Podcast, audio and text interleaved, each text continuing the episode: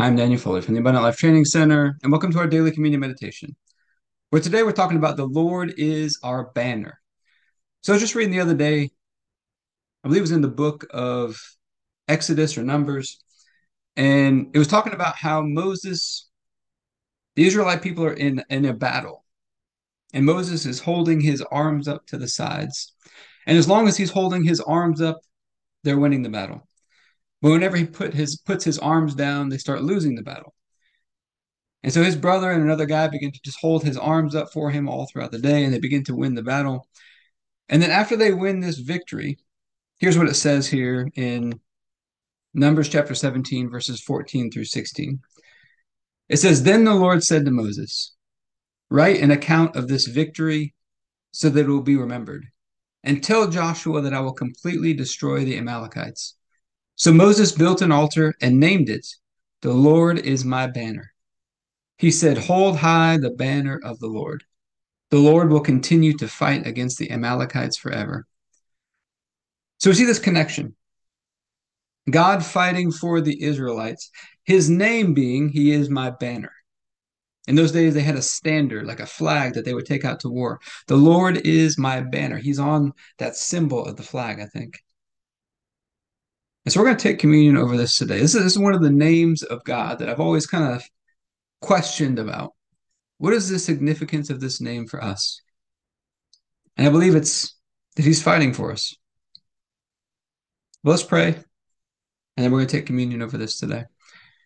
Heavenly Father, I pray for everybody who's watching or listening, their families, their friends, everybody connected to them, and all of our church and governmental leaders. And I thank you for releasing us from darkness and transferring us into the light, into the kingdom of your dear Son. I thank you for your purpose and grace given to us in Christ Jesus before time ever began. And that Jesus was struck down, he was smitten, he was bruised and crushed and pierced and destroyed. Also, that you could be on our side, that you could be fighting for us. And I keep asking that you, the Father of glory, would give us the spirit of wisdom and revelation so that we would know you better. That the eyes of our hearts would be enlightened to know the hope to which you've called us, and the riches of your glorious inheritance that is in us, and the immeasurable greatness of your power to us who believe. The same power that you exercised in Christ when you raised him from the dead, and you seated him at your right hand in heavenly places far above all rule and authority and power and dominion and every name that is named, not only in this age, but also in the one to come. And you put all things under his feet and made him to be the head of the body, the fullness of him who fills all in all. And Father, I ask you to bless us and to make your face shine upon us. Let us find grace and favor in your eyes expand our borders and our territory, expand our capacity to receive everything you've given us in Christ, and to let it flow through us so that we do good and are a blessing to people all over the world. Send us opportunities to do good and be a blessing today. And help us make the most of those opportunities. Keep your hand on us and help us do today what's right and best in your eyes.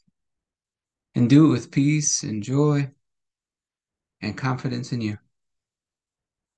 And ask you to stretch out your hand to heal and to do signs and wonders and keep us from evil and pain. Through the mighty name of Jesus. Amen. Say, Father, we're asking for your help today. Help us to understand this name that you have, which is the Lord is my banner. Help us to understand what this means for us the significance of it for us today. And help us to apply that understanding to our lives consistently and to walk in it.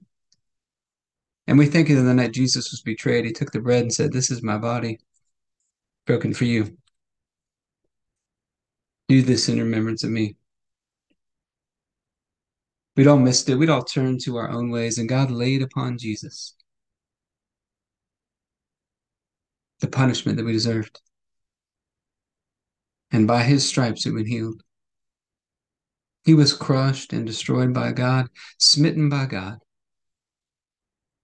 so that we could be right and holy and perfect in your sight, God. All through his one sacrifice. And you raised him up from the dead, you seated him at your right hand. And you raised us up together with him, made us sit together with him. And we get this opportunity to, to take communion and to remember our union with you, Lord. So, Father, I thank you for this bread and ask you to bless it in Jesus' name. If you have your bread, you can take your bread.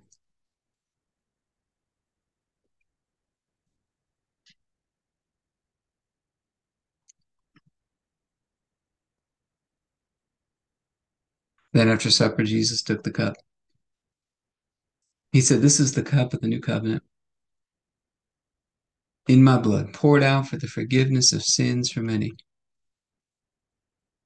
And it's the forgiveness of sins that releases us from darkness, transfers us into the light. Father, we get to walk out this day in a covenant relationship with you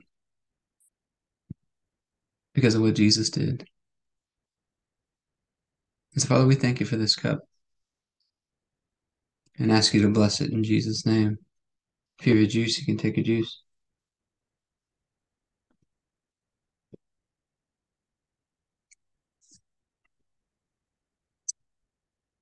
All right. So normally after our communion, we talk about some health and fitness tips because I think physical exercise is meant to teach us how to exercise our faith. And so just a little reminder today. On those days when you're pressed on time, doesn't seem like you have enough, can't get a full workout in, just ask yourself the question, what can I do? Even one minute of exercise has some benefits. What can you do to keep the momentum going, to keep the rhythm going, to keep staying on track? And do that. Keep that momentum moving forward. But I hope it's been helpful for you today. Like to be a part of what we're doing in the Abundant Life Blueprint, you can go to abundantlifetrainingcenter.com.